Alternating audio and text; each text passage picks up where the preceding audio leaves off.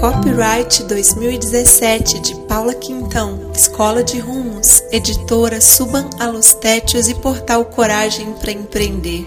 Todos os direitos reservados. Qualquer parte dessa gravação para ser reproduzida necessita de autorização e consentimento prévio.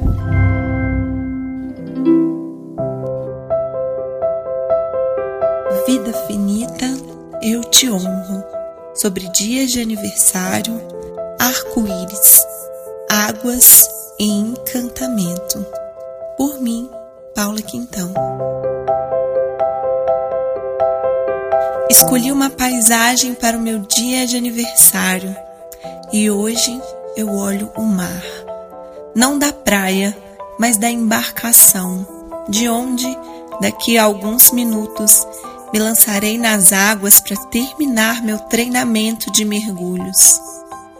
Há quase um mês, sentada nas margens do rio Iso, um dia antes de chegar a Santiago de Compostela, um verdadeiro anjo se sentou ao meu lado e começamos a conversar. Naquele momento eu não sabia que ele era um grande anjo na minha vida, mas 24 horas depois eu saberia. Ele de Portugal, da cidade do Porto, ganhou toda a minha atenção quando negou o chocolate que eu ofereci, dizendo que estava a caminhar sem comer doces, sem se intoxicar com açúcar, álcool, internet, música ou cigarro. Estou limpo. Ele falou as palavras que eu adoraria dizer naquele momento, as palavras que eu quero dizer nessa vida. Estou limpa de tudo que é tóxico para mim. Pensamentos, emoções, sentimentos, reações, escolhas, alimentações. É o que eu estou a buscar e viver como posso, dia após dia. Limpezas profundas. Aquela conversa mágica me deu forças para caminhar os 40 quilômetros que me levaram a Santiago no dia seguinte. 40 quilômetros que eu nunca havia caminhado antes. Uma distância inconcebível considerando-se o meu histórico de 35 dias de caminhada. Entre tantas profundidades que conversamos às margens do rio, fiquei com algumas palavras do Tomás percorrendo a minha mente, tais como luzes, e uma delas foi: Faça um curso de mergulho, Paula você vai ganhar um novo mundo. E aqui estou eu, vendo o mar balançar e me esperar com meu colete, com meu cilindro, com minha máscara e minhas nadadeiras. Entre arraias, cardumes, estrelas do mar e coisas lindas que nem sei o nome, há também uma Paula aprendendo a respirar, aprendendo a controlar o medo de colocar a cabeça debaixo da água aprendendo a lidar com suas inseguranças, aprendendo que debaixo da água os olhos precisam sorrir mais que a boca, aprendendo a ter calma, aprendendo que uma conversa, simples que seja, pode trazer muita força e luz para as nossas vidas, como aquela conversa com o querido Tomás me trouxe. Ao chegar no curso de mergulho, minha surpresa, o instrutor era um português de Portugal, um português da cidade do Porto. Chorei ao reencontrar o Tomás no instrutor. Nascidos na mesma cidade, qual a probabilidade disso acontecer? Chorei por dentro, de alegria, ao descer ao mar pela primeira vez sendo guiada pelo meu instrutor de Portugal. Chorei de agradecimento por estar viva e por ver a vida acontecer diante de mim e eu ser parte dela. Mas para que eu possa ver a vida diante de mim e ser parte dela, um dia eu precisei despertar. Precisei cambiar algo, virar uma chave. São pequenos despertares que nos levam a essa vida plena um dos despertares foi a consciência da minha finitude e meu olhar constante sobre que rumo quero seguir.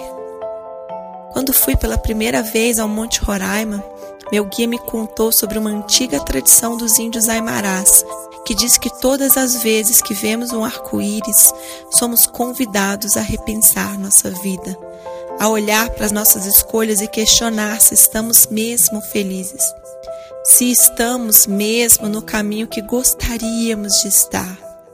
É linda essa crença dos Aimarás, porque ela traz a oportunidade de olhar para tudo e repensar. Olhar a vida e sentir se ela está mesmo sendo bem vivida. É um despertar perceber que temos essa possibilidade todos os dias que não existe o tem que ser assim, e sim possibilidades infinitas. A vida acontece quando estamos imersos no presente. O maior presente da vida é viver o agora por inteiro, viver o que está acontecendo nesse momento, viver em celebração aproveitando cada um dos preciosos milésimos de segundo que temos. Aí está a vida. Todos os dias eu acordo e penso como eu posso tornar meu dia único. Acordo e sinto o dia, sinto onde estou, sinto as luzes que orientam minha caminhada. E não há um dia sequer que eu não pense na minha morte, na minha partida. Todos os dias eu considero a minha morte. Não faço isso com tristeza ou como um peso. Eu faço isso para ter a perspectiva da morte diante de mim, da finitude da vida diante de mim. Essa finitude é a maior certeza que temos diante de nós. É lindo poder olhá-la com afeto, com amor, com entendimento, com consciência, olhos nos olhos. Finitude eu sei que você está aí. Eu estou aqui pronta para preencher com muita vida cada um dos meus dias antes da sua chegada. É a minha forma de honrar a vida e a finitude. E quando meu aniversário se aproxima, e hoje é dia de festa em meu coração, eu considero ainda mais a minha morte, a minha finitude. Ela quase me abraça e me diz com amor para que eu aproveite meus dias enquanto a vida é o que é. Enquanto eu posso explorar todas as possibilidades desse mundo e todas as formas de fazer meu presente ser encantado. O encantamento está em toda parte. Basta estar desperto para perceber. O despertar nos faz enxergar essa celebração que a vida é. Minha vida pode ser muito encantada quando eu me descubro diante de um instrutor de Portugal, da cidade do Porto, do mesmo país e da mesma cidade, no homem que em uma conversa me despertou para estar aqui, fazendo o curso de mergulho. É encantada a vida nesse momento.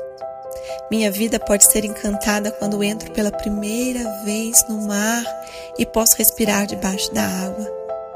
Minha vida pode ser encantada quando olho para minha filha e vejo que ela está fazendo as escolhas dela e sendo feliz. Minha vida é encantada quando estou diante de um arco-íris. Minha vida pode ser encantada quando eu acordo no dia do meu aniversário e ligo para dar feliz aniversário para o meu pai, porque nós dois aniversariamos no mesmo dia. Minha vida é encantada quando me basta um canto qualquer do mundo para eu me sentir em casa. Minha vida pode ser encantada quando eu tenho sede e então bebo água fresca. Tudo pode ser encantado se eu permito que seja. E aí está um modo de fazer a vida ser plena. Há alguns dias escrevi um artigo aqui mesmo para o blog sobre o caminho de Santiago não se fazer pelos quilômetros que percorremos, o caminho se fazer pelas experiências, pelo que sentimos, pelo que aproveitamos pelo que transformamos em nós.